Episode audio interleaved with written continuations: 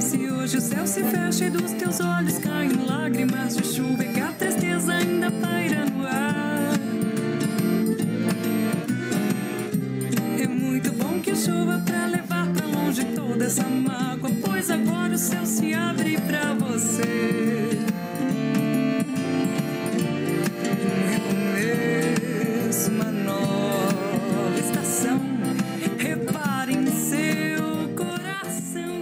Doutores, colegas, bichada, sejam todos bem-vindos ao ESALQast, o podcast feito por, com e para exalquianos.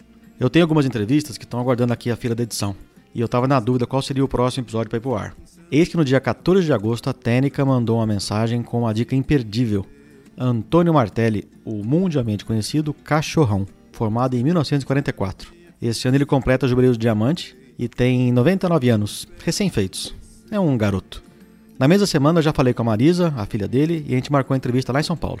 Além de conhecer o Cachorrão, que foi uma experiência deliciosa, eu ganhei uma nova grande amiga. Eu pedi autorização dela para mostrar a nossa conversa dos últimos dias.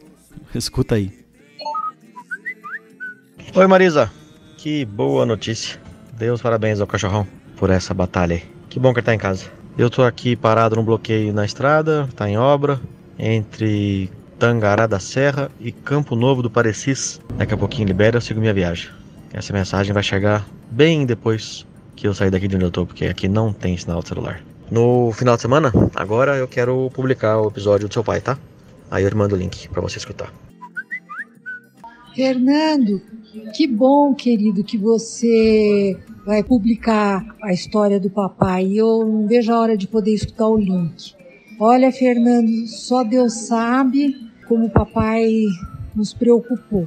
Mas o cara é forte, ele já tá me arreguiando, ele já falou pra mim que eu sumo com as coisas dele. Nossa, você precisa ver como ele tá forte. E ainda mais que tomou muito soro, né? Então a pessoa fica cheia de energia. Mas olha, Fernando, obrigada aí pelos pensamentos positivos. Eu também desejo que você chegue no teu destino logo. Quando você chegar, você me avisa, tá? Agora arrumei mais um filho na minha vida. Você. Hum. Me avisa, tá, Fernando? E eu vou te dando notícias. E aí, falou com a filha do doutor Leôncio, ele é tão engraçado. Me fala, tá? Pena que eu vou viajar. Se quisesse que eu fosse com você lá na casa dele, eu iria. Porque eu tenho muito carinho por ele, pelo doutor Augusto, que já morreu. Enfim, tanta gente que passou na vida do meu pai, lá da Esalq.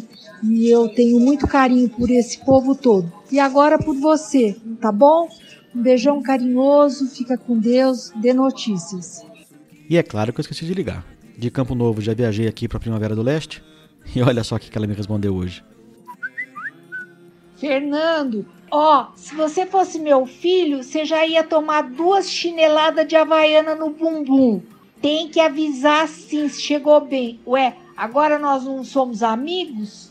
Tem que falar que chegou bem, você fica andando pelos esses lugares aí que a gente nem tem no mapa. Se for procurar essa cidade aí, Primavera do Leste, acho que não tem.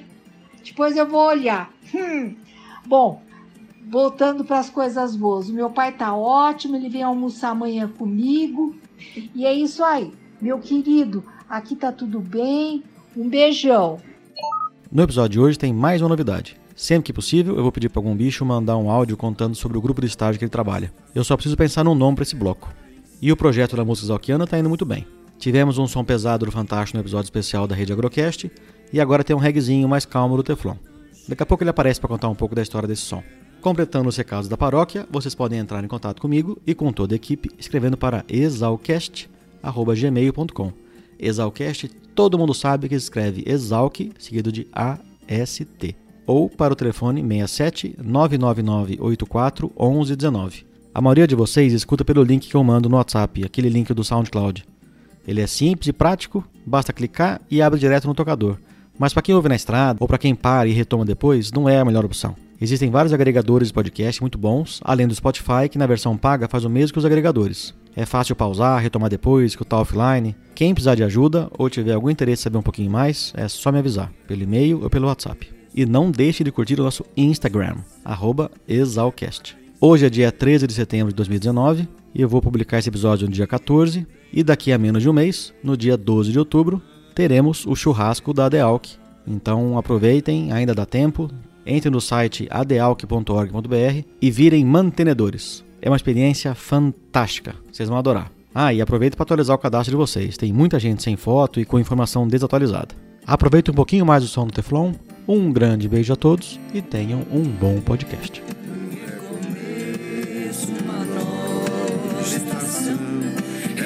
Em seu coração, ouça o que ele tem a dizer. Quando chegar o verão. Ele tá rodando uma barrinha vermelha? Sim. E quando você fala, ele aparece o desenho da sua voz? Parece um eletrocardiograma, né? Isso. Então tá, é sinal que tá captando seu som. Tá bem. Gravação da introdução, episódio do Cachorrão, take dois. Oi, doutora Tênica, tudo bem? Oi, Dindim. Saudações exalquianas a quem nos ouve.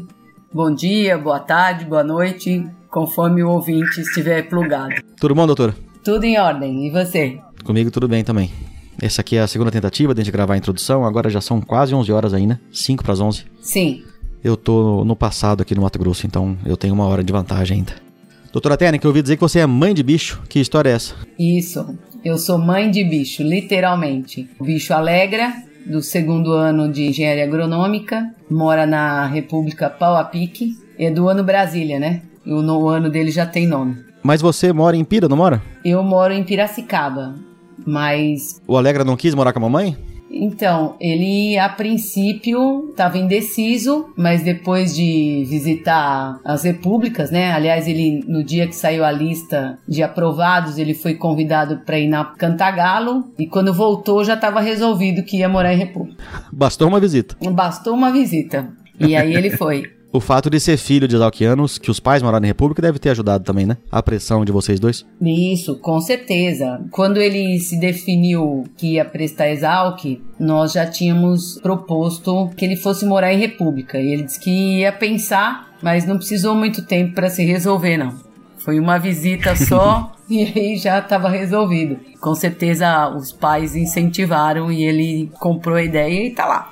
Agora eu tô me sentindo rabo balançando o cachorro. Pedi pra doutora se apresentar. Apresenta aí o, os pais do Alegra. O Alegra é filho do alérgico, também F noventa e um, José Carlos Carramati, também de Engenharia Agronômica, e a Tênica, que vos fala, também de Engenharia Agronômica, F noventa e um, ex-moradora da República Bal. Rosana Renatini Carramati. E o Alegra é o Gustavo Renatini Carramati. E ele morou na Boi Velho, né? É, o alérgico morou na Boi Velho. Que infelizmente acabou, uma pena. É, uma pena, uma pena. Já faz um tempinho que acabou. E você morou na B A U a graduação inteira? Eu morei na B A U a partir do segundo semestre do primeiro ano. Porque quando eu cheguei, o meu pai não, assim, não comprou muita ideia. A gente também nem foi muito abordado na, na matrícula a respeito. E eu acabei indo morar num pensionato. Vixe! É... que era ali do lado da Unimep, no centro, na Rangel Pestana. Mas também durou poucos meses, tinha muito esquema, não. As, as irmãs, acho que o dia que saí, elas devem ter feito uma festa, porque eu que levava os convites das, das festas da agronomia lá pro pensionato. Pras meninas. Então, aí depois teve um pessoal, umas ex-moradoras, né? Ficaram para quatro anos e meio, que ainda até oitenta e sete eram turmas de quatro anos, né? Saiu uma leva em, no meio de oitenta e sete, que eram as formandas de oitenta e seis ainda. Elas esticaram um pouquinho o curso. Aí quando elas saíram, tiveram mais vagas e eu entrei no segundo semestre de oitenta e sete e me formei lá, noventa e um. Então você é uma bauinha? Eu sou uma bauinha, isso mesmo. E como é que era a B A U na época? Olha, pelo que eu vejo, não mudou muito, porque era uma república bem animada também, tinha uma sintonia muito boa entre as moradoras. Depois de um tempo a gente conseguiu é, que tivesse representante de quase todos os anos, né? Que ajuda muito a perpetuar a república. e era muito bacana. A gente também tinha uma integração bem legal com outras repúblicas grandes, já tradicionais. A gente se relacionava bem legal com o pessoal das outras repúblicas. Foi muito bom ter morado lá, ter participado do que participei e agregou muito na minha vida também, essa experiência. Legal. Tem mais ou menos o quê? Um mês que você entrou em contato comigo, mandando a mensagem sobre o cachorrão. Como é que você chegou nele? De onde surgiu a ideia de você me passar o contato? Eu estava uma manhã lá na DEALC, que eu faço parte da diretoria dessa gestão, né? Que é dois mil e dezoito a dois mil e vinte e um. E a Adriana, nossa secretária, com toda a experiência, veio me mostrar um e-mail onde a filha de um ex-aluno pedia informações sobre as comemorações dos quinquênios. E a Adriana falou, olha, entre em contato com ela que é, é, as pessoas gostam muito quando ex-alunos, né, ex-alquianos falam direto com eles. Então, eu liguei para Marisa, né, que é a filha do cachorrão, e nós conversamos bastante, e quando ela começou a falar sobre o pai, formou em quarenta e quatro, morador de república, uma pessoa apaixonada pela Esalq também, com muitas histórias e que até hoje ainda é muito espirituoso. Eu logo lembrei de você, imaginei que seria um ESALQast aí bem, bem emocionante, bem interessante. Foi aí que eu entrei em contato com você para passar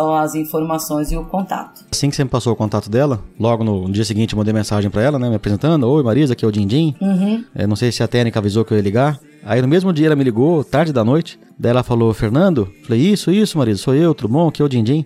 Daí, eu não tô acreditando, quando ela, ela disse que o Dindim ia procurar, e eu fiquei pensando, não é possível que ele vai me ligar e falar que é o Dindim, ele vai dar o nome dele. E não é que você falou, menino, seu nome é Fernando, não é Dindim. Ela me deu bronca ainda. Não, é, foi contagiante, assim, foi por isso que logo me veio a ideia de, dessa entrevista pra fazer com ele, né?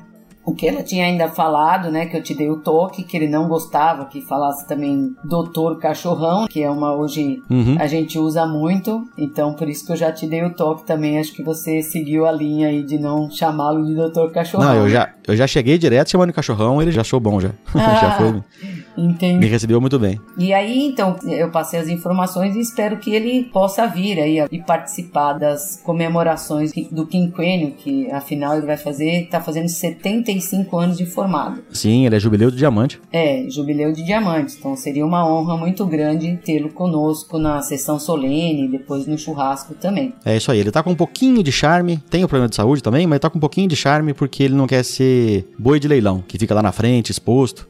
Então ele tá preocupado com isso, mas eu vou, eu vou falar pra ele que vocês montaram um esquema bem tranquilo, que eles vão ficar lá na frente, mas não muito em destaque, né? Eu e a Marisa estamos negociando com ele pra ele, que bacana. Ele se comover e dar esse presente pra gente. Que eu expliquei pra ele que ele ir no evento é um presente pra gente, de ter ele lá participando. Sim. Então é a gente que vai ser presenteado com a presença dele. E ele é uma figura, figuraça. Eu imagino, pelo que ela me falou, que ele joga xadrez com o computador e ainda tira sarro, que ganha, comemora, né? Então, é, eu logo imaginei. Ele só não anda de moto e a cavalo porque as filhas não deixam, porque senão ele andava, noventa e nove anos. É, então, então eu, realmente seria um, é um presente para nós se ele vier na sessão solene, porque é emocionante mesmo vê-los, né, pessoas assim já de idade, né, avançada e tão bem, ainda disposto e participando, realmente é um presente para todos nós, é emocionante. Quem não, nunca participou tem que participar e, e presenciar como é bacana, como que é contagiante esse espírito De, das pessoas que querem, querem vir, né, e mostrar ainda como a Esalq é forte na vida deles. Qual que é o seu cargo na DEALC hoje? Eu sou primeira secretária. Da gestão dezoito vinte e um? Gestão dezoito vinte e um, que começou agora com três anos de, de mandato, né, então nós vamos entregar é, em janeiro de dois mil, pegamos em janeiro de dois mil e dezoito e entregamos em janeiro de dois mil e vinte e um, dando três anos de mandato. E você é um ano abaixo da R G, né? Um ano abaixo. O R G é noventa, você é noventa e um. Então, se você sobreviveu sendo, eu vou falar o termo correto, tá? Sendo doutora de primeiro ano com R G no segundo ano, se você passou por isso e sobreviveu, então você tira de letra ter ele na presidência, né? Sim, sim, de letra. Já, já era velho conhecido. Não, mas é muito bacana, é enriquecedor também, é uma experiência muito diferente. Tem todo um lado por trás do, é dos bastidores, né? Que a gente acha que estando fora que é simples, mas não é simples não, mas é bem interessante. Tá valendo a pena. Legal. E daí agora tem uma novidade que começou no episódio passado, que todo... Eu vou tentar, né? Vou me esforçar para todo episódio do ESALQast, a música da abertura ter algum dedinho de algum exalquiano. No episódio passado foi o Fantástico, um bicho lá de casa que tinha uma banda de rock, Ancient Exalc. E no episódio de hoje, a música que tocou na abertura e tá tocando aqui no background é uma música de autoria do Teflon. Poxa, que bacana. Daqui a pouco vem o áudio do Teflon e ele explica certinho. E daí eu vou fazer sempre assim, coloco na introdução a música e depois a pessoa exalquiano que tem a ver com aquela música vai dar uma palhinha pra gente explicando que música que é, o que, que ele fez. Então vai ter tudo isso aí. Que legal, muito bom, muito bom mesmo. Mais uma participação exalquiana no, nos podcasts, né? É, daí agora eu fecho o ciclo. E eu vou também, se eu conseguir, eu vou colocar todo episódio também um quadrinho pequenininho com algum bicho contando sobre algum grupo de estágio. Vou tentar listar todos os grupos de estágio da escola, achar o coordenador desse grupo e falar pra ele mandar um áudio contando sobre o grupo, então eu ligo pra ele rapidinho, tá. E ele fala um pouquinho sobre o grupo. É, bacana. Então divulgar pros ex-alunos os grupos atuais, pra todo mundo saber o que a bichada tá fazendo. E na sequência vem o patrocinador, lembrando que o custo do patrocínio é de zero mitos na faixa. Mais barato que isso, impossível. Isso mesmo, boa oportunidade, né? Perfeito, Tênica, muito obrigado. Desculpa a gente alongar até tarde da noite nesse take dois, mas obrigado pelo seu tempo aí pra gravar comigo. Imagina, foi um prazer participar, eu admiro muito a sua iniciativa, curto bastante os podcasts e sucesso aí nas entrevistas, e assim que tiver uma nova ideia e um novo entrevistado aí, uma indicação, né, eu te mando também. Perfeito. Muito obrigado, um grande abraço e boa noite. Boa noite, obrigada, até mais, tchau. Pronto, doutor, tá gravado. Pronto, e agora? Pode dar stop.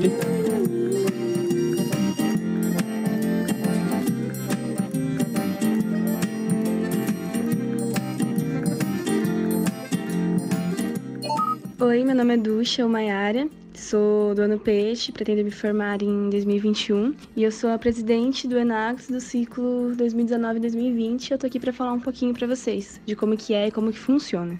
Bom, a Enactus ela é uma organização mundial sem fins lucrativos que se faz presente em trinta e sete países. Possui cerca de setenta e dois mil estudantes envolvidos em mais de mil setecentas e trinta universidades. A missão é inspirar os estudantes a mudar o mundo através do empreendedorismo. Só que o que a gente faz é o empreendedorismo social, capacitar as comunidades em que nossos projetos atuam para que através do empreendedorismo eles sejam capazes de resolver os seus próprios problemas, mesmo depois que o projeto se desligue pela nossa parte dentro da comunidade. Todos os projetos são baseados nos três pilares da sustentabilidade, que é o social, o ambiental e o econômico. Os projetos eles precisam ter pelo menos um desses pilares e caso não tenham os outros dois, é preciso que os outros dois sejam nulo e não negativo. Todos os projetos também são baseados nas dezessete metas globais que a ONU estabeleceu na Agenda vinte trinta, que é para um futuro sustentável. É interessante que, se você entra no site da ONU e você clica nessas metas, que a gente costuma chamar de O D S, elas têm micrometas dentro dessas dezessete macros, que abrange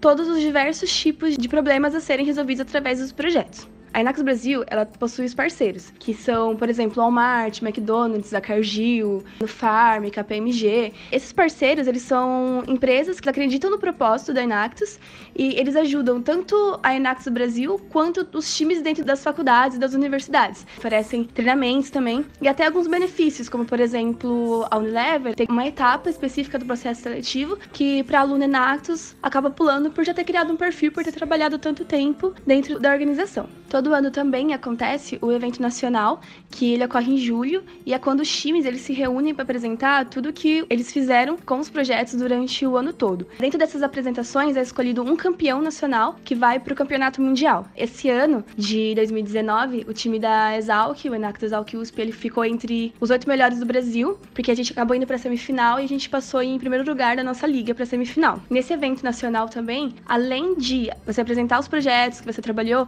acontece todo um networking, porque os patrocinadores que eu falei anteriormente, eles oferecem treinamento, alguns acabam sendo jurados do evento, então você cria uma rede de contatos muito grande, tanto com os parceiros, quanto com a organização da Enactus Brasil, quanto com os outros times também, que vai time de todo lugar. Indo um pouco agora para como que funciona a estrutura organizacional dentro do time da Enactus ESALQ, nesse segundo semestre de dois mil e dezenove, a gente possui duas áreas ativas, que é a gestão de pessoas, qualidade e inovação, e depois a gente tem os nossos projetos, que são três, os séries, o Lotus e Primerac. Assim como todos os outros projetos, foi construído junto à comunidade. O nosso time ele conta com um professor e orientador, que é o professor Luciano Mendes, e também tem uma professora conselheira, que é a Eliane. Que isso foi só um resumo, né? Então, se alguém tiver mais algum interesse, pode me chamar ou pode chamar alguém do time. A gente tem no Facebook, é só colocar Enactus ESALQ-U S P, também tem o Instagram. E é isso, gente. Desejo a todos um bom podcast. Beijos. Salve, salve, exalquianos! Aqui quem vos fala é menos um, do ano camisinha. Eu sou formado em dois mil e sete, em Ciências Biológicas, e morei na República Holocausto. O nome que a mamãe deu foi Cristiano Gomes Pastor, e hoje eu vim falar do Instituto Terra Mater, uma O N G com espírito exalquiano. O Terra Mater desenvolve ações relacionadas à cultura e meio ambiente, principalmente aqui no território de Piracicaba. Logo que eu estava para me formar no ano de dois mil e seis... eu tive a oportunidade de me aproximar do Instituto Terra Mater e participar de alguns projetos que aconteciam em Piracicaba. Isso foi muito bom para me inserir no mercado de trabalho, né? O Terra Mater, que ao longo da sua história é recheado de exalquianos, tanto professores quanto estudantes, hoje está com dezoito anos de ações aqui na localidade. E nossos principais projetos são uma horta comunitária no bairro da Pauliceia, conhecida como Horta do Sapo, que conta com a participação comunitária, compostagem comunitária e a produção orgânica de alimentos. E também de uma rede de produtores e consumidores ecológicos, uma cooperativa de consumo chamada Rede Guandu, que faz a mediação entre o consumidor e o produtor, através da internet. Então os pedidos são feitos semanalmente e são entregues aos consumidores numa forma de venda direta. Quem quiser conhecer mais é só entrar no site w w w ponto instituto terra mater ponto org ponto b r e procurar a gente aí nas redes. Estamos em Piracicaba e aguardamos aí o contato dos exalquianos para a gente crescer e continuar desenvolvendo esse trabalho. Parabéns, Dindim, pelo ESALQast e bom programa a todos.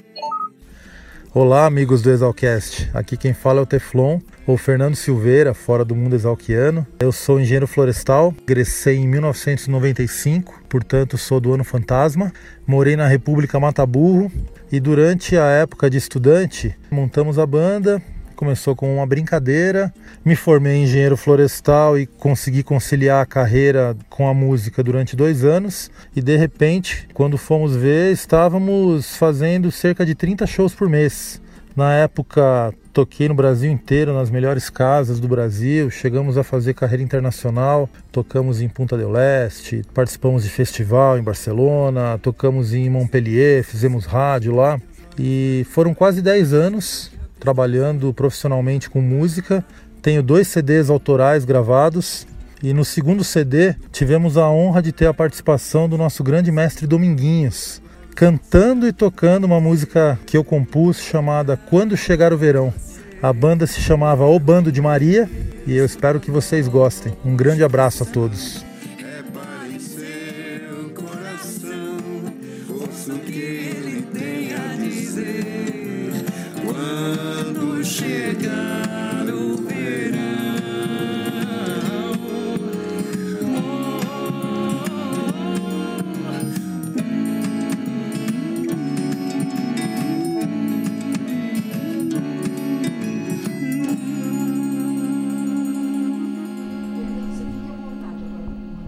Bota o microfone perto de você aí. Isso, para falar, ó. Se eu puder colocar mais perto, entre os seus braços aí, fica um pouco melhor. Aí, tá bom assim, Fernando? Vamos, vamos ver aqui. Cachorrão. Você vai fazendo as perguntas? Eu vou fazendo a pergunta. Não, pergunta eu respondo. Eu vou ler a pauta antes. Aí depois da pauta, a gente inicia o bate-papo. Se a conversa for para o outro lado, não tem problema. Tá. Isso aqui é um bate-papo, né? Eu... A ideia é ser um bate-papo mesmo? Eu e... vou responder de acordo com o que, que, que eu sei, né? Também não posso inventar. O que eu sei, eu falo. Eu, eu, não sou sei. Da, eu sou da tese que nenhum fato pode atrapalhar uma boa história. A história é mais importante que o fato. Claro. Então, se o fato está um pouquinho mudado ali para melhorar a história, para mim, eu, eu gosto. Perfeitamente. Assim. Larga o pau. Então, eu ia começar sobre, é, perguntando sobre a sua vida pessoal, né? Onde você nasceu... onde passou a infância? Você já conhecia Piracicaba ou não? Por que escolheu seguir a carreira do agrônomo? De engenheiro agrônomo? Quais eram as opções na época? Tá lendo já? Não, não, não eu estou só lendo as perguntas, né? Está lendo para o senhor, se o senhor concorda. Com essa ah, linha... Eu, linha de... eu, eu concordo, não precisa nem ler. Então, tá bom. Não, eu não vou perder tempo, não. Pode, vai, larga o pau aí. Então vamos lá. Então vamos começar. Tudo bom, cachorrão? Tudo bom, graças a Deus. Boa tarde. Muita saúde. Apesar dos meus noventa e nove anos, eu estou lúcido, que seria a palavra, né? Lúcido, totalmente. Que bom. E sabe por que que eu estou lúcido? Por que, cachorrão? Esporte. Esporte? Esporte. Então o esporte vai ser pauta aqui da nossa conversa. Eu joguei tênis até os oitenta. E você foi presidente de um clube, não foi? Ou diretor de um clube? Não, aqui eu jogava no Paulistano, aqui em São Paulo. Eu fui terceira série. Eu era, modéstia à parte, um bom tenista, viu? Eu joguei o Campeonato Paulista aqui em São Paulo. Era um esporte que eu adorava, viu? Muito fantástico, viu? Eu recomendo o tênis, viu? Cachorrão, obrigado por me receber aqui na... Ora, aqui, aqui é a residência da Marisa, né? É? Aqui é a casa da Marisa, né? Da Marisa, doutor Luiz Garcia Mandarano. É médico ele, viu? Médico. Um grande médico, viu? Cachorrão, você é da onde? Nascido Sou campineiro. Onde? Nascido e criado em Campinas? Na, na, não, não. Aí, que, aí já é, é o seguinte. Eu fiz o ginásio do Estado lá, muito bom. O ginásio daquele tempo, o ginásio era... O aluno que se formava no ginásio era recomendado para entrar em qualquer faculdade, viu? Hoje parece que relaxou, hoje, nem chama-se ginásio culto à ciência. Não sei se Esse existe. Era o nome, né? É, hoje parece que relaxou o ensino lá, mas naquele tempo era, doutor, era o Aníbal de Freitas, o, o diretor. Os alunos saíram de lá, já iam para a faculdade direto, viu? Nós tínhamos muita base. Tanto que eu saí do ginásio do Estado, fui para Piracicaba, fiz um curso com o doutor Mendes, doutor Otávio Teixeira Mendes Sobrinho, formado em mil novecentos e vinte e seis. Fiz o quê lá? Uns, um mês lá de preparatório, entrei na de Queiroz fácil. A família Otávio Mendes era uma família muito conceituada lá, viu? Nossa, eram todos os engenheiros agrônomos, professores, família fabulosa, viu? E o doutor Otávio Mendes me preparou para Luiz de Queiroz. Eu fiquei lá um mês, estudando com ele uns quarenta dias, quarenta e cinco. Fiz o, o exame preparatório, eu, eu, aquele tema chamava-se... Era um exame que você fazia lá para entrar no coleginho. Ah, entrei de rabo erguido lá. Desculpa o rabo erguido. Não, mas é um ent... ótimo termo. Mas entrei, depois fui embora. E isso nunca, foi... fui, nunca fui reprovado. E isso foi em mil novecentos e quarenta? Não, quarenta e quatro... É... Não, quarenta e quatro estava formado. É formado. E isso eu, foi em mil novecentos e quarenta. Eu entrei lá em trinta e nove. trinta, trinta e oito eu estava no Ginásio do Estado, em Campinas. Eu me formei em, trinta, em dezembro de trinta e oito, eu estava no, no Ginásio do Estado. Aí em trinta e nove você foi para Piracicaba? trinta e nove fui para Piracicaba. Fiz o primeiro, primeiro do... do exatamente, primeiro. trinta e nove, quarenta, quarenta e um, quarenta e dois. Exatamente. Porque você entrou na Esalq em quarenta e um, quarenta e um, quarenta e dois, quarenta e três, quarenta e quatro, estava formado, certo? Exatamente. Então, trinta e nove e quarenta, você já estudava em Piracicaba. E como é que era o vestibular na época? Nossa, o vestibular era apertadíssimo lá, viu? Apertadíssimo, escrito, oral, viu? É, não era brincadeira, não. É que a gente já estava entrosado naquilo, que os professores eram os mesmos, né? Mas não era fácil, não. Cachorrão, vamos dar um passinho para trás. O que que te levou até Piracicaba? Eu vou contar a você a verdade. Na minha família, eu tinha um... Ele não era parente, é parente de meu pai. E ele era engenheiro agrônomo formado lá. Eu sei que era Rodrigues, é o sobrenome. Ariosto Rodrigues Peixoto, formado em mil novecentos e quatorze. Bom, ele foi lá em casa, nisso eu devo ao meu pai. Ele foi lá em casa fazer uma visita e a conversa virou-se para a agronomia. E eu falei para ele, olha, Rodrigues, eu gosto muito, eu, eu, eu tenho muito pendor por, por agricultura, por jardim, jardinagem, desde moleque sempre gostei, viu? Ele disse, por que que você não vai ser agrônomo então? Eu disse, olha, é uma ideia, é uma ideia que pode resplandecer, viu? Opa! Daí eu fui para frente, viu? Eu sou um cara que se voltasse atrás da vida, eu ia ser agrônomo novamente, viu? Essa aqui era a minha última pergunta. Se voltasse no passado... Eu sou tão apaixonado que se eu voltasse atrás, eu não... Que médico, né? Eu quero ser engenheiro agrônomo novamente, viu? Eu gosto da minha profissão, viu? Sou apaixonado, viu? Foi feliz como o senhor fala, né, pai? Você vê, esse sítio que eu tenho é um sítio que eu tenho um amor para ele muito grande. Mas eu, daquelas plantinhas que eu tenho lá, você vê, se bem que a minha companheira me ajuda muito. Eu tenho uma companheira que adora agricultura também, viu? Ela, ela arregaça a manga, nós dois lá e vamos para a terra.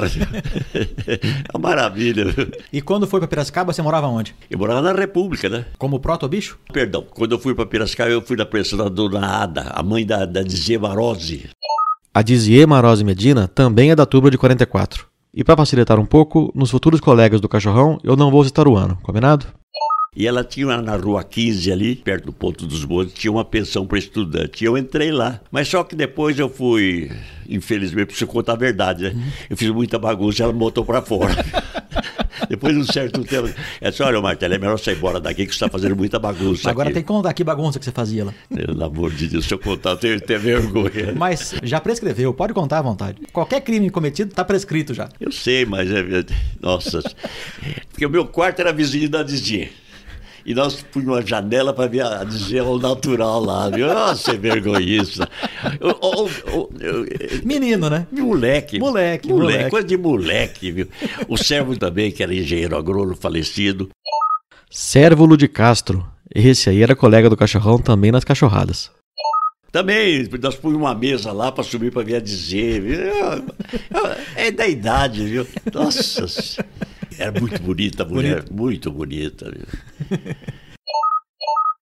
Oi, eu sou a Aninha, sou formada em oitenta e dois e sou neta da dona Ada, a dona da pensão, e sobrinha da Dizier. A, a minha avó realmente era uma pessoa muito brava, muito rigorosa, era...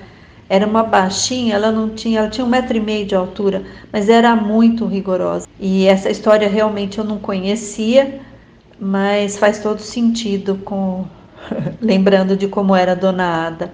E a minha tia Dizier foi uma moça muito bonita, dessas de chamar atenção. Ela tinha uns olhos verdes magníficos e depois se tornou uma mulher muito bonita e uma senhora muito bonita até... Uh, o dia da sua morte. Infelizmente ela faleceu há uns dois ou três anos atrás, mas continuava sendo uma senhora, uma velhinha muito bonita. E assim ela chamava muita atenção de todos os rapazes, é claro. E na pensão da minha avó havia muitos estudantes da agronomia.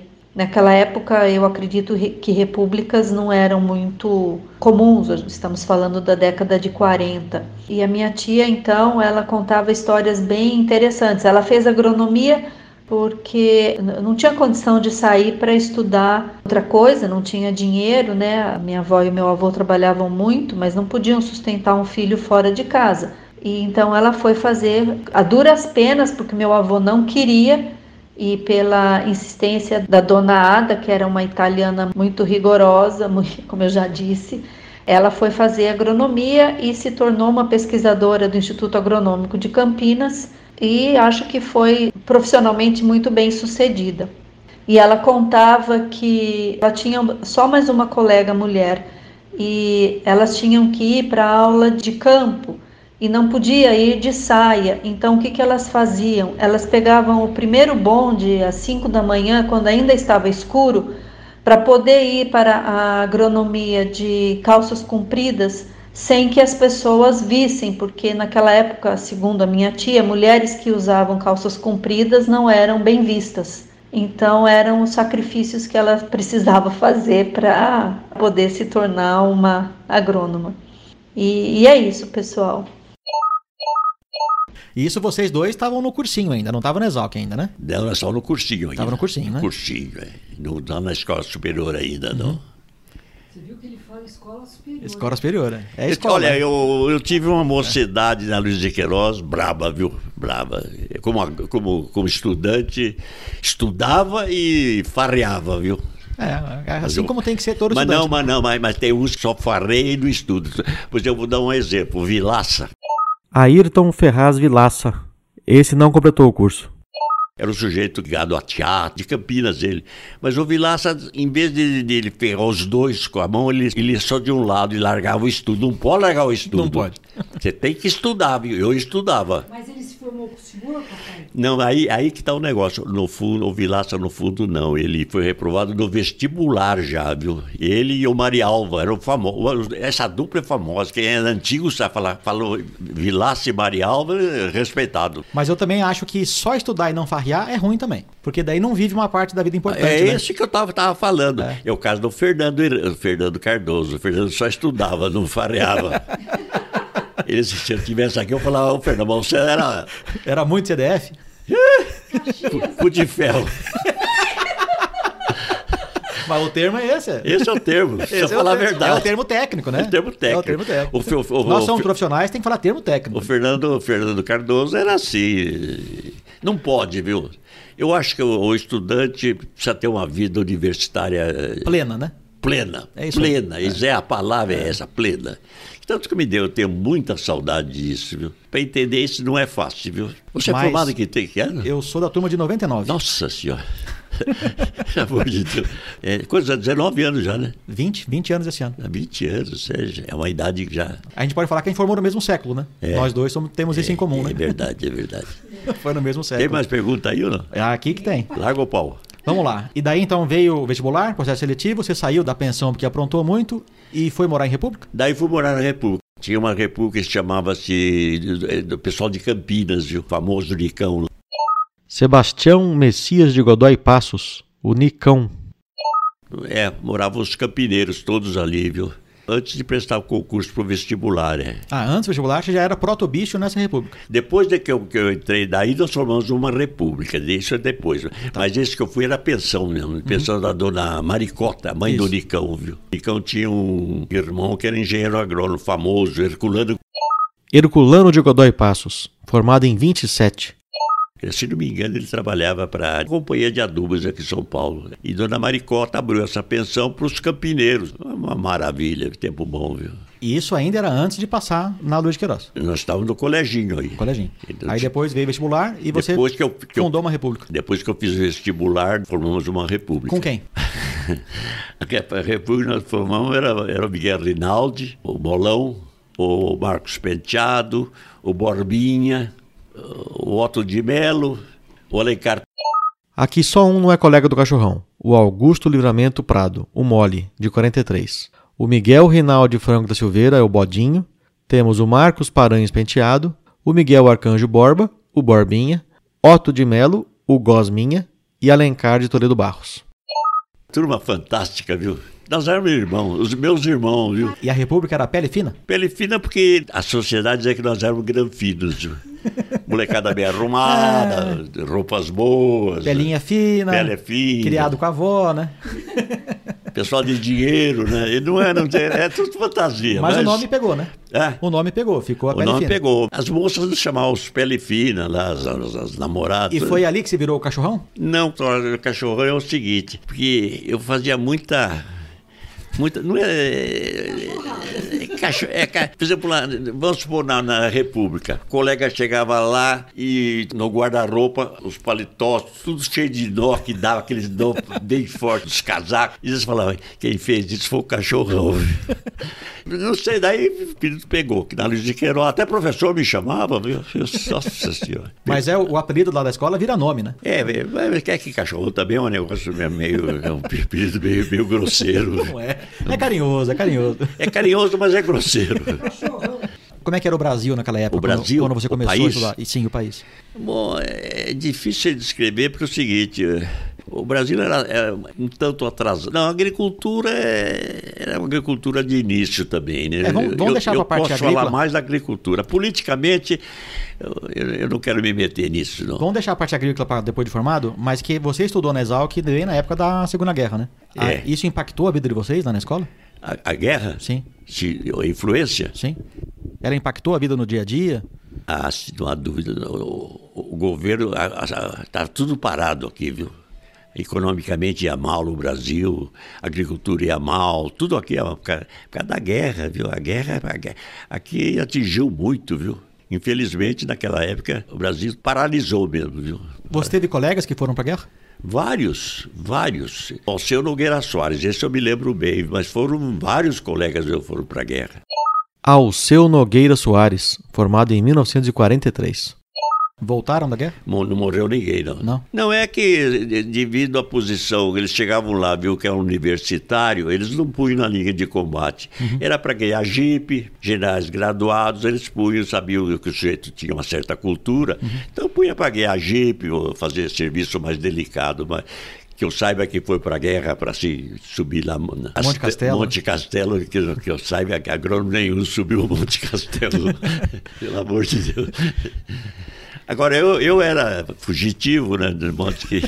era, você sabe que eu me sinto honrado de falar que eu sou fugitivo? Não, não tenho vergonha de falar, não. Certo. Não. Qual, é, qual era a finalidade daquilo?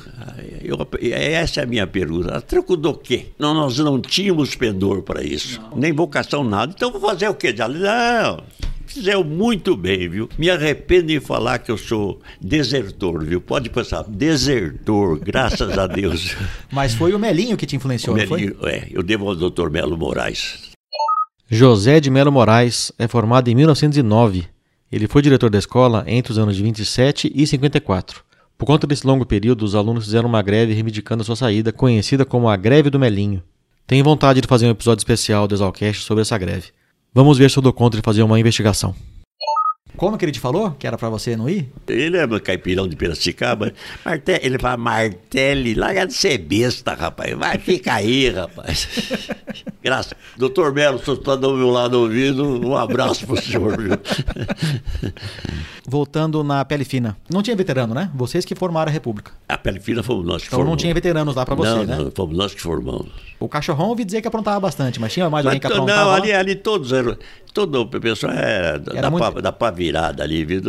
Ali era cada um pior do que o outro. Vocês viu? Faziam serenata para as meninas? Não, serenata... Não tinha República Feminina não, na época, essas, né? co essas coisas não tinha. As meninas moravam em pensão, né? Tocava instrumento também não tinha nenhum ali, viu? No...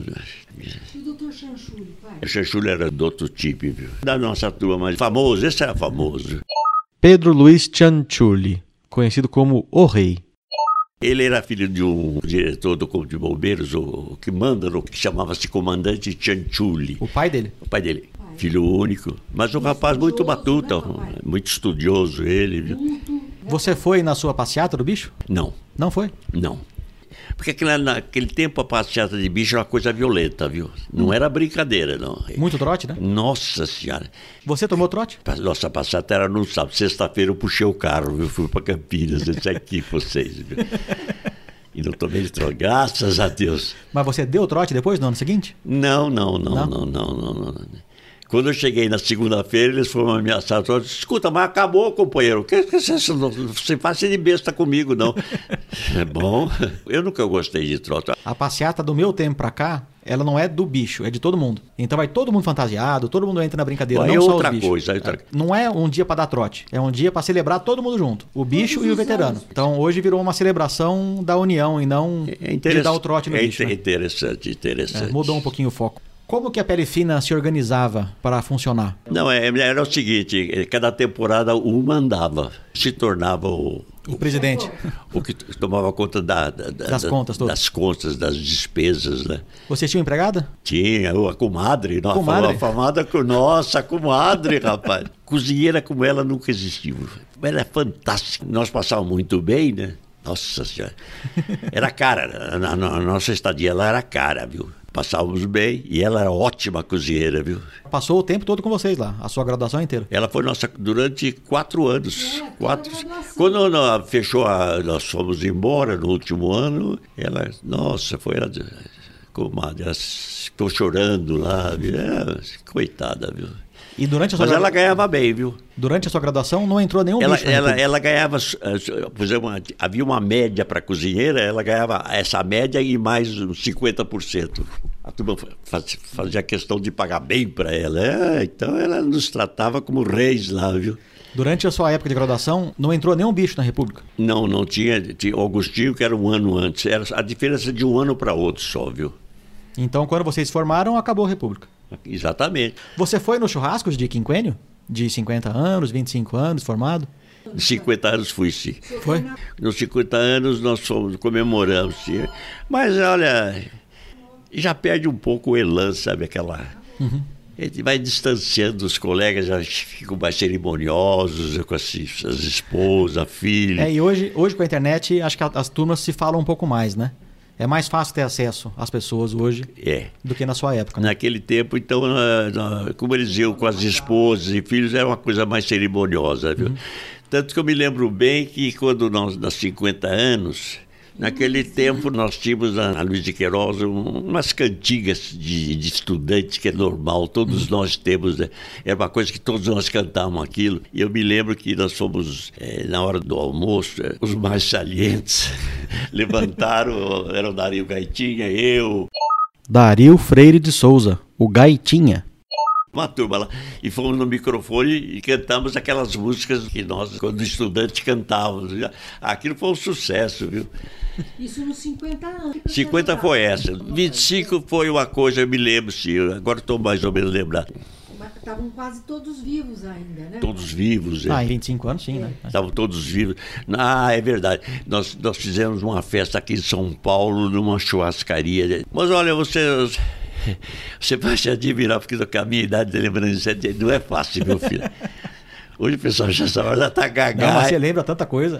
É, você vê que a minha memória tá, tá, tá ótima. Tá ótima. Dá banho em muito garoto por aí.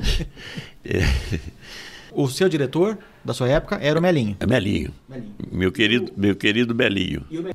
Na sua época, os alunos faziam estágio em algum departamento? Faziam atividades extracurriculares que não fosse ligado à sala de aula? É, tinha uns mais espertos que ganhavam dinheiro, assim, extra, né? Eu, eu fui um deles, eu sempre estou na ponta. Tinha um dentista lá muito famoso, Gatti. Ele tinha muitos pacientes deles que davam pendura. Não é dar o pendura, tinha dificuldade em receber. Então o Gatti dizia, olha, Martelli, faz o seguinte, eu dou, dava, por exemplo, um pacote de contas para receber, dizia, eu dou dez por cento. Você, ah, velho, estudante, né? Precisa de dinheiro. Aí você virou cobrador? Cobrador dele. Batia a palma lá. Quem é esse? Aqui é o, é o cobrador do doutor Gatti.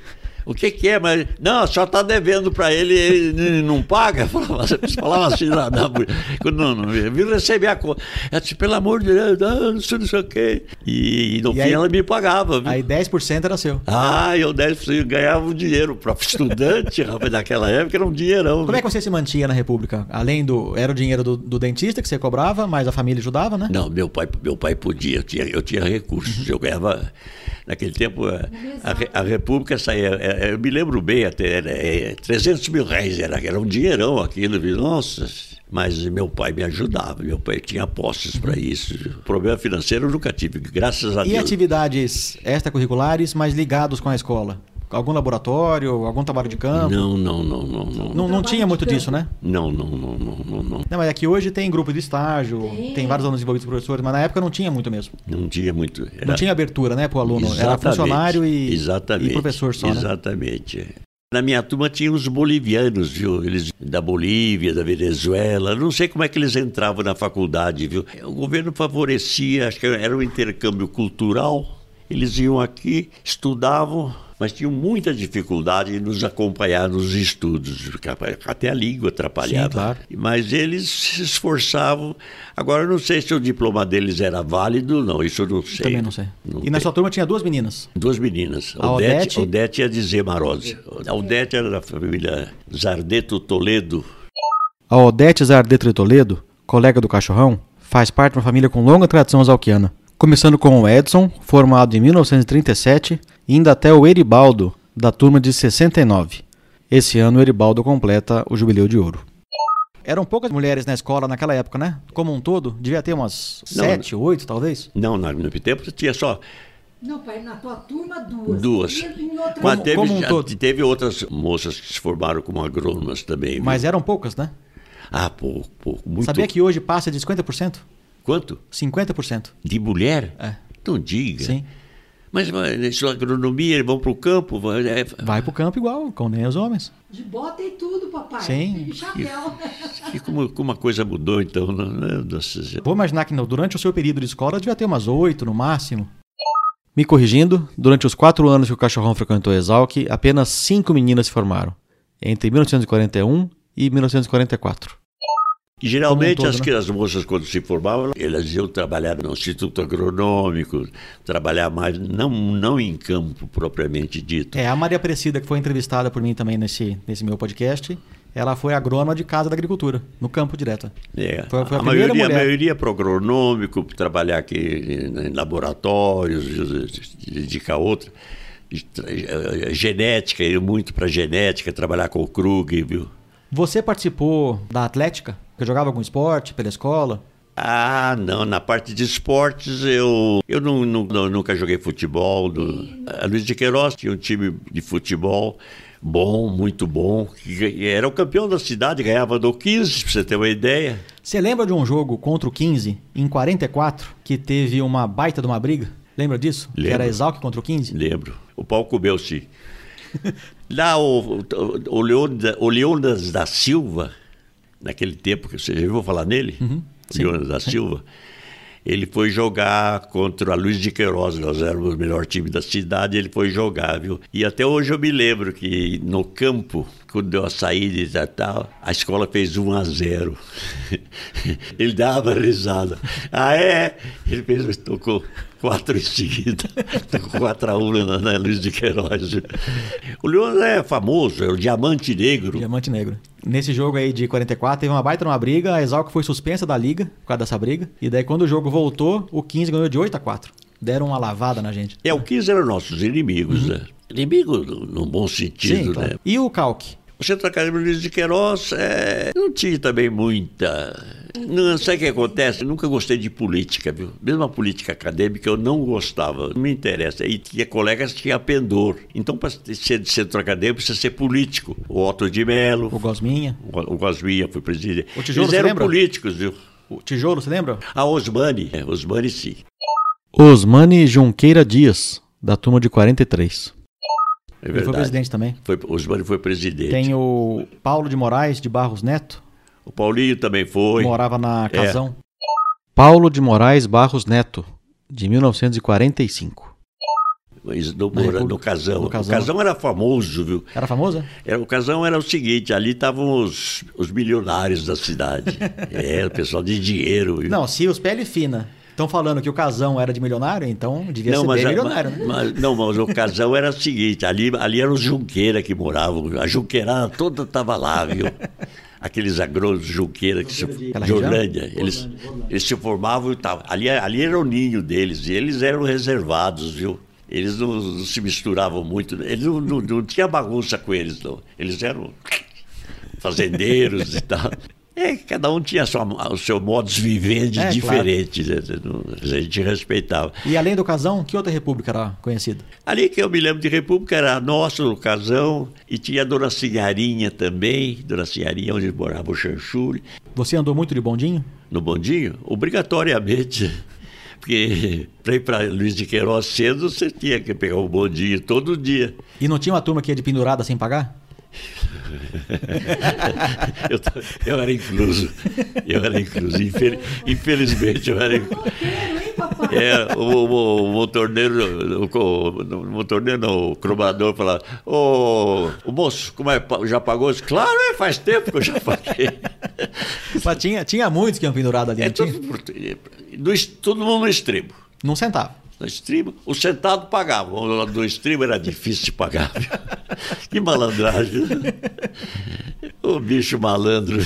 É um... Vocês voltavam de bonde também, né, papai? E, obrigatoriamente. Que horário que é? Eu lembro. Sobre... Não, o bonde era é um atrás do outro. Mas tinha um horário final. É, a sete e quatro era o primeiro. Era para sair, né? É sete e quatro. E é... a escola era longe da cidade, não era? Era um... Porque não, não tinha bairro encostado na escola ali na época, você, né? Você subia ali aquela rua, não me lembro como é que é, depois pegava a Avenida Independência lá em cima e... Mas só passava por lá de bonde, não passava? Filha, é, o, tempo vai, o tempo vai apagando muita coisa da, da memória da gente. E ele estava preocupado em não cair do bonde, né? Estava mais preocupado em não cair do bonde do que olhar o que tinha em volta, né? Tá de pendurado no estribo. É isso. Você comentou que a guerra mudou um pouquinho a vida dos alunos. Não teve formatura na sua época, né? Por não, causa da guerra. Não foi, teve, não teve não festa, não, não teve nada. Não foi possível, não foi possível. Não tinha clima também, talvez, né? Não tinha clima, tinha clima... E aonde que vocês foram buscar o diploma depois, papai? Lá mesmo? Mandaram vocês buscar? Não, não, meu diploma eu fui buscar na secretaria depois, viu, filha? Você vê que, que deficiência, é triste de falar a verdade, porque a gente quando recebe o diploma, que é uma festa, uma solenidade. Mas, papai, eu não fui buscar o meu na secretaria, até hoje. O chefão lá era muito amigo, chamava seu Serafim. Você já ouviu falar? Serafim era o chefe lá da, da organização. Ele disse, ah, mas tá seu diploma aqui, eu li tá aquilo. Tá formado. Eu li aquilo. Interessante que depois do meu diploma, ele foi para os ministérios da agricultura, ministério não sei o quê, para aqueles carimbos que uhum. vão tendo, carimbo, carimbo, carimbo. E depois o diploma meu foi para, quando eu me foi, entrei no, no serviço público, ele foi... Retido, né, pai? Ficou na Secretaria da Agricultura. Da Agricultura. Você sabe que eu, eu, eu... Não buscou? Não sei o que aconteceu com o diploma. Vamos tirar uma segunda via? Vai que, vai que alguém pede aí, você entrega o currículo para alguém para arrumar um emprego? Se alguém pediu o diploma, como é que faz? É, mas é o que tu não faz, quer dizer. Mãe, mãe, vai que precisa pegar um emprego uma semana que vem, amanhã. A gente nunca sabe o dia de amanhã, tem que estar com o diploma pronto. Só pode tirar uma segunda via. Pode. Se eu quiser, eu vou lá, Luiz de Queiroz, tira uma segunda via. Mas pra que que eu quero?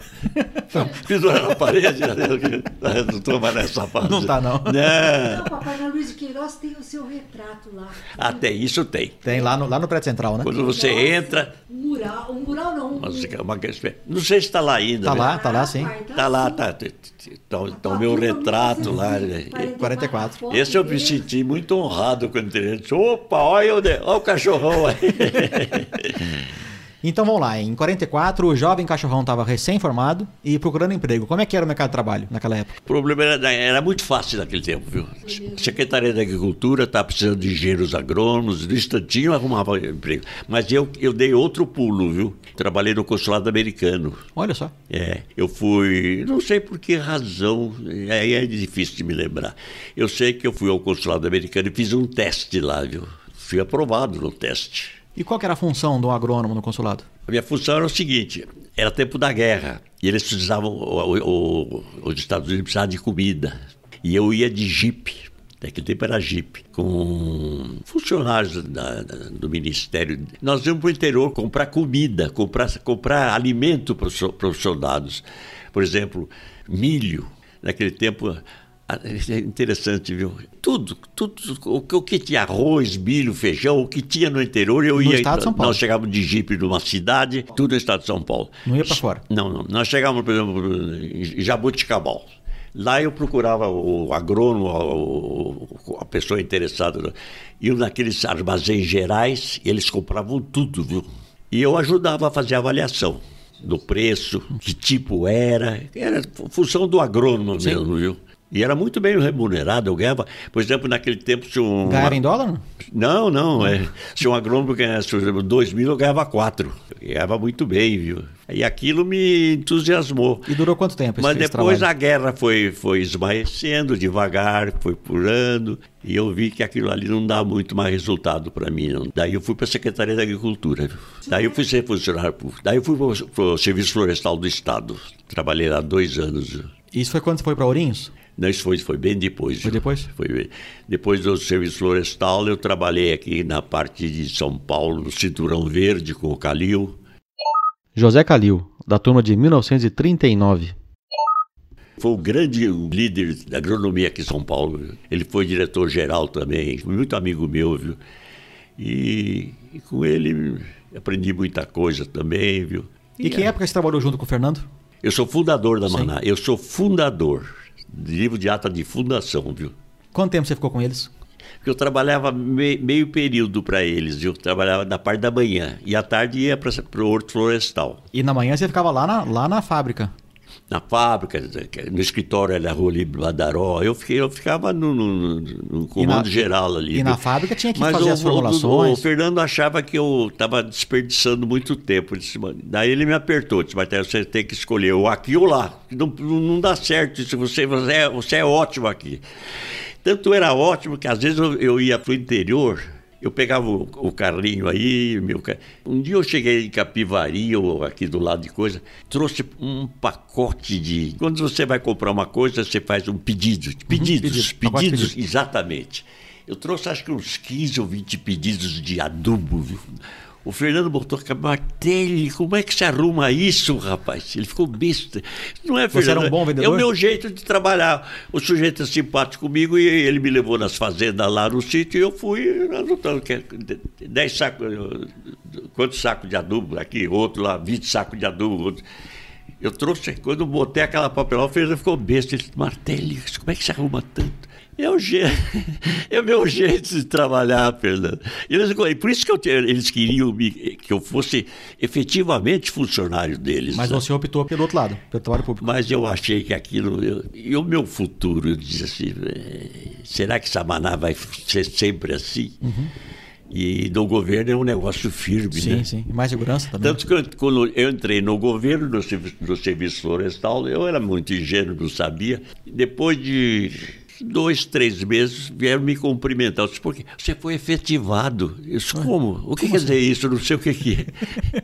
Porque efetivado, que dá aquelas garantias todas, né? É uma coisa fantástica, viu? O funcionário efetivado. E eu fui efetivado numa canetada do governador. Acho que era uma glória, né, naquela época isso. Não, mas é até hoje. Ah, é até, até hoje, hoje é. Eu, você vê que eu estou é. olhando assim meio... Fica três meses, eu entrei lá com três meses, né? Eu fico emocionada, sabe por quê, pai? Hoje uma pessoa efetivada é uma coisa normal, mas o senhor conta com tanta firmeza e ele fala que devido a essa, essa firmeza do governo, ele pôde nos criar... Não, porque o, o, o, você entrava no governo... Hoje não sei como é que é, agora nem existe mais isso. Agora você... É, faz o concurso... O concurso é, papai, é C L T... Não, é não tem, hoje, hoje, hoje tem concurso. Tem concurso. Não é, mas não é C L T, concurso. Não. Tem concurso. É, concurso. Concurso difícil. Sim, sim, sim. Mas naquele tempo aí é esse que é o negócio. Eu fui efetivado sem concurso. É. Não, não, não sei, eu não posso explicar. Eu sei que eu fui efetivado pelo aquele governador que era meio Ademar? bicha. Que era meio bicha. Qual que é esse? Tinha o governador do estado... Mas já passou. Já, pode falar à vontade. Que era meio bicha, não me lembro dele. É um governador que tinha aí. Não era o Ademar, né? Hã? Não era o Ademar de Barros. Não, o Ademar era machão. Nossa senhora, esse era tremendo. Era o outro que tinha aí, não me lembro o nome dele. Mas a gente sei... descobre depois. Que ano foi, que ano foi isso? Fernando, eu quero saber. Que ano foi isso? É. Que ano foi isso? Isso foi quarenta e... Eu me formei em quarenta e quatro, né? quarenta e seis, deve ser. quarenta e seis, quarenta e sete. Ai, Fernando, depois você... Depois você me conta. quarenta e seis, quarenta e sete, por aí. Viu? Aparentemente, o Cachorrão está mencionando José Carlos de Macedo Soares, que foi governador de São Paulo, entre novembro de quarenta e cinco e março de quarenta e sete. Ele sucedeu o Ademar de Barros. Esse mundo é interessante. Depois você começa a recordar quanta, quanta coisa você viu no mundo. Né? Aí de lá você foi para a Casa da Agricultura. É, eu fui para Taubaté. Lá eu fiquei dois... Em Taubaté eu fiquei dois anos. De lá eu fui para Ourinhos. Depois de Taubaté tive um caso meio familiar, meio difícil. Uma vizinha minha se apaixonou por mim. Rapaz, não precisa entrar em detalhe. Não precisa entrar em detalhe. Não, estou contando. Uma... Fernando, eu detesto essa passagem. Uma... Uma... Uma... Uma... Uma vizinha se apaixonou por mim. Criei um caso familiar e eu achei melhor puxar o carro, meu. Daí eu fui pra fugir, fui fugir pra... da vizinha. Você vê que eu, eu era um homem consciente. Papai, eu não daí, eu fui, daí eu fui pra, pra Ourinhos. Pra fugir da vizinha de Taubaté. Pra fugir da vizinha. A vizinha se apa... Ela se apaixonou por mim. Não era culpa sua, né? É normal isso. Claro, ela, é normal. Não, não, não, tem, não tem segredo, não. Ela, ela, ela era casada, vizinha de parede, se apaixonou e eu decidi daí. Você foi sensato e mudou pra Ourinhos. Fui, exatamente, tá fui pra Ourinhos. Você tem que ter orgulho do seu pai, Marisa. Ah, Fernando, não. Eu, de, eu, de, eu tenho mérito nisso. Sim, sim. Fui sentido, fui eu, com o coração apertado, mas fui mas embora. Foi pra Ourinhos. Esqueci também, viu? Fui pra Ourinhos, graças a Deus. Fiquei dez anos lá, fui muito feliz, onde eu ganhei dinheiro. Eu confesso a você, onde eu ganhei dinheiro foi em Ourinhos, como, como agrônomo. E como é que era a vida do agrônomo na época? O que que te demandavam? Batiam na sua porta e falavam... Não, não, eu, Antônio, eu, que... eu vou dizer do que eu ganhava dinheiro. Não, tu... papai, ele quer saber o, qual era o seu trabalho... Qual que era a demanda que a... Que não, é, é, não, é... O governo exigia do senhor como agrônomo para o senhor levar bem as terras de Ourinhos, pai, ou redondezas? Não, a, a agricultura, a agricultura precisa de uma pessoa para orientar, né? Você dava assistência técnica? Assistência técnica. Mas eu, a, a, o que eu ganhei dinheiro não foi com assistência técnica, não, mas, mas... foi topografia. É, eu, eu sempre gostei de topografia, viu? Então eu vim aqui em São Paulo, fiz um curso, no... não, não fiz curso, quando eu trabalhava no, no Horto Florestal, tinha um engenheiro, um rapaz que formava, ele não era engenheiro civil, e ele trabalhava com teodolito. Inclusive, pai, o senhor tem e, o seu teodolito e, ainda? Tenho. O senhor pode dar para ele. Não, deixa, ele de... levar para Luiz de Queiroz, que ele perguntou quem queria. Eu não quero. De, deixa, de, deixa, termi, deixa eu terminar da, da sequência é. que é. Eu estava contando. Você... Do engenheiro civil? Do teodolito. Te ensinou, né? Teodolito, e eu comprei um também. E eu trabalhava medindo terra aqui em São Paulo. Eu ganhei muito dinheiro com isso, viu? Esses bairros da periferia, essa japonesada precisava de mapa, viu? Eles, eu lá media as terras lá e... É? Esse foi um trabalho paralelo, paralelo, na, paralelo, paralelo. Na, na Casa da Agricultura, né? É, é um trabalho que entre aspas, sábado e domingo, entre, entre aspas. Entre aspas. E lá na Casa da Agricultura, qual, quais eram as demandas? O que, que, que culturas que você trabalhava? Na Casa da Agricultura é geral, viu? Você era muito investigado para doenças de lavoura, a parte de erosão. A Casa da Agricultura era muito movimentada naquele tempo, viu? Trabalhava com muita gente, viu? Tinha muitos assistentes meus, eu tinha, eu era o, o chefe da casa e tinha acho que uns três ou quatro assistentes, viu? Naquele tempo a, a lavoura funcionava, não era, era, era... E tinha lavoura do quê? Ah, café, você tem uma ideia, eu estava numa região onde, ali de Ourinhos, onde tinha, se não me engano, cinquenta ou sessenta milhões de pé de café. É café, tudo café. Café era a principal cultura. Ah, era o café, viu? Fantástico, viu? Terra roxa, né, papai? Nossa, roxa encaroçada, que se diz, é a melhor, melhor terra que existe. Roxa, roxa encaroçada. Roxa encaroçada. Ali era de origem vulcânica, né? Solo vulcânico, terra muito fértil, nossa. Mudou bastante coisa de lá para cá. É, mudou muito. A agricultura evoluiu, claro. E mesmo para você ver a parte de adubação no, na agricultura, eu fui um dos pioneiros em, em adubar café daquela região. Tanto que uma vez... Nós fomos convocados, eles, eles selecionaram dez agrônomos, né? E eu fui incluído no meio. Todos os dez foram, receberam de um jipe. O jipe era do governo. Uhum. E nós fomos re, receber os jipes em Santos. Até hoje eu me lembro. Todos nós subimos uma serra, um atrás do outro. Uma maravilha. Recebemos um jipe novo. Mas acontece que depois de um certo trabalho... anos, pai? Três, quatro anos depois, sim, o governo falou assim, quem quiser comprar o jipe, nós vendemos. Ah, eu comprei. Comprei a troca de banana, uhum, mas comprei o jipe, aí era meu. E mesmo você, não, você não tem mais ele? Só tem o Teodolito. Hoje eu, hoje eu tenho um carro bom. O Teodolito eu tenho. O Teodolito eu tenho de lembrança, é verdade. Está em casa, guardado. Olha lá, pai, o senhor não quer doar para Luiz de Queiroz? Para que, que vocês querem o Teodolito? Ah, relíquia, né? Relíquia, relíquia, relíquia a gente pra, sempre pra gosta. Para que vocês... Ah, guarda. Ou... Eu também guardo de relíquia. Não, deixa lá, viu? Deixa, olha, Fernando. Eu guardo... Olha o que eu tenho aqui, ó. Bacana, Fernando. Esse sou eu. Você bem, bem honrado, eu né? Sou, eu trouxe para eu trouxe o cachorrão um, um adesivo, para você olha, pai, olha, colocar no seu carro. Olha só. Esse é o famoso A. Esse é o A. Eu tenho na minha casa um quadro que todos os, os formandos daquela época... viu? E eu vou, vou pendurar isso lá também, viu? Vai, é. Paizinho. Ou então no carro, né? No carro fica um bom adesivo ali. É. Não, ele vai colocar... Isso nesse... aqui pode pôr até num quadro, fazer um quadrinho. Olha, você vê o sentimento? Ah, papai, outra coisa eu tenho que falar para ele, o orgulho que o senhor tem de ser formado pela Luiz de Queiroz. É, isso vai, é vai claro, fazer... é claro. Isso vai fazer parte aqui do finalzinho, para a gente encerrar. É claro. Falar sobre isso. Imagine. Cachorrão, você tem um sítio na, na Castelo Branco? Tenho. O dia que eu falei com a Marisa... sobre a gente agendar a data, ela falou que você estava no sítio e que estava trabalhando lá. O que, que vocês fazem lá?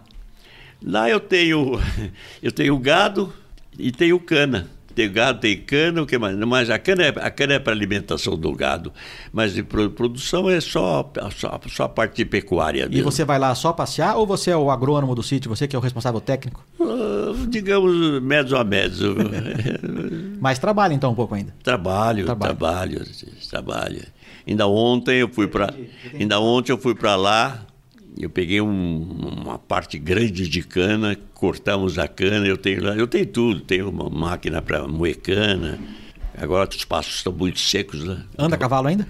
Agora eu vendi o meu cavalo. Eu, ah, eu, que pena. Eu vendi porque a família pediu, encarecidamente. Porque se eu tomo um tomo agora, viu, viu? Não levanta mais? Não, não é que levanta. O, cair, o osso já não é mais aquele osso antigo. Pode ser que dê, mas por dê, vo... dê complicação. Por você andaria? Por mim eu andaria. De moto eu, tinha, eu, tinha... eu soube que você tinha moto até pouco tempo atrás, estava é, andando tenho... de moto por aí? Eu levando... aqui em São... Não, aqui em São Paulo. Andava de moto, eu gosto muito de moto, viu? Eu gostava muito, gosto até hoje de moto. Eu não tenho mais porque a família, a família proibiu, viu? Mas por, por você estaria na moto e no cavalo? Por mim, eu, ah, eu gosto, adoro moto. Escondido no ano um pouquinho, não? Não. Nem escondido? Não, não, não, agora também, eu já perdi o elan, viu? Só tô...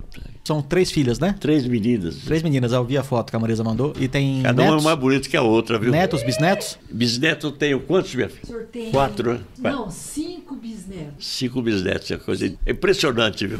Dois... É porque geralmente o senhor da minha idade tá gagá, viu? Eu... Não, é verdade, o senhor da minha idade é gagá. Alguma filha, filho, neto, bisneto seguiu a carreira, foi para agronomia? Não, eu gostaria, viu? Eu gostaria que o... Se fosse exalquiano era melhor. O, mas o, o Beto fosse engenheiro agrônomo, mas ele foi ser... Engenheiro elétrico. Engenheiro, eletricista, elétrico, agora eletricista, elétrico. Então, sei. Exalquiano na família, só você? Só, engenheiro agrônomo só, viu? É... Infelizmente, viu? Infelizmente. A gente Mas se brinca. eu tivesse algum filho homem, eu ia botar na cabeça para ir para Luiz de Queiroz. Ah, isso não sei. Mas daí as meninas você não. Não, mulher. Ele, não... Só, ele não fez força nenhuma. Poderia, né? Filho? Poderia, mas ela não. Mas o senhor não... São urbanoides, elas. Urbanoides. É o termo certinho. É isso, doutor. Cachorrão, você já comentou aqui que você não. Se voltasse no passado, você faria tudo de novo. Então. Estudar na Luiz de Queiroz foi, uma, foi importante para você? Foi, foi, foi um dos pilares da minha vida, né? É claro, ali na Luiz de Queiroz eu, eu dei tudo que eu tinha de bom ali, aprendi tudo. A minha vida começou ali. Infelizmente, o tempo passou. Só sobrou saudade, viu? Eu tive uma vida universitária muito... fabulosa, viu? De, de muita recordação, muita coisa. E já que você aproveitou e, e teve essa vida plena universitária, tem algum conselho para os alunos que estão lá hoje na escola? Estude bastante, viu? Estude, porque o alicerce da vida é o estudo. Tudo resume no estudo, viu, companheiro? Mas não pode só estudar, né? Não, estuda, mas repartido. Não é como o doutor Fernando, que só estudava, papai? É, que é, exatamente. E, e nem que nem esse outro colega que só brincava, é, né? Não, eu, eu recomendo estudar, mas tem uma vida social grande, isso é muito importante, a vida social, uma vida de esportes também, reparte. Mas o estudo é, é a base de tudo, viu? Muito Sem bem. estudo, você não funciona na vida, viu? Eu, eu sei de muita gente que, lá, que não estuda e fica... Pra trás. Fica para trás. Se você for no churrasco, eu ficaria muito feliz de encontrar lá. Eu faço... Se você for no churrasco esse ano, no encontro da de Vai ser quando? Vai ser em doze de outubro. doze de ah, mas tem muito tempo até lá. Nós estamos agora em julho. Não, agora, não já, agosto. já é final de agosto já. Setembro. Daqui dois meses. Um mês e meio.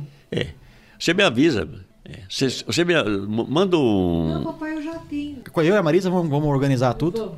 Reservar hotel, vamos deixar tudo organizado lá. Nós vamos, né, Luiz? Para vocês irem. São homenageadas as turmas de vinte e cinco, cinquenta e mais que cinquenta. A minha turma não tem homenagem, porque é vinte anos só. Mas vinte e cinco que é o jubileu de prata. A minha é setenta e cinco, né? A sua é jubileu de diamante. Nossa Senhora da Aparecida. Então, Fernando, isso que eu ia te dizer. É, eu me comprometo, já falei para o papai. Não, eu vou, eu vou.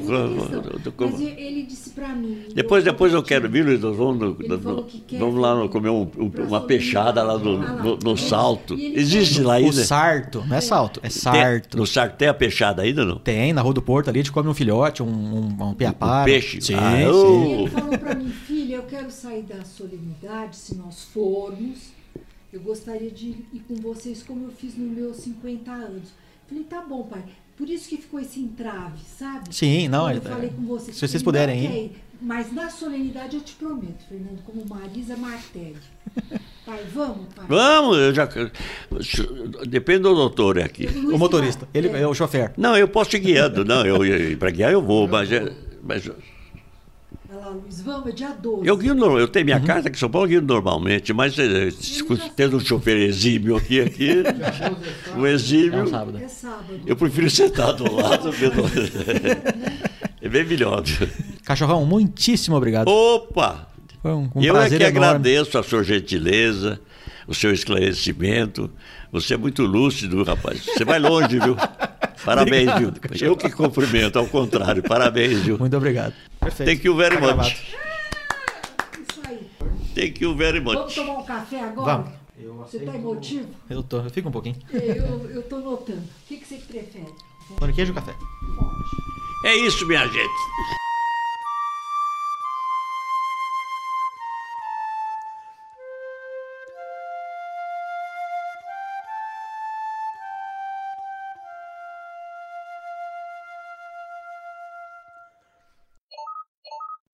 que é do... O Horto Florestal do Estado. O Horto Florestal do Estado. E era veado, viu? Desculpa, Fernando. Desculpa, Fernando. Desculpa, papai não fala assim. Fernando, desculpa. Apesar de eu estar com ele aqui no hospital, olha só, ainda ele tem, ele tem bom humor, menina. Diz que... Quem que era gay, pai? Viado declarado. Diz que era viado declarado. Ai, o Fernando, meu pai não tem jeito, viu?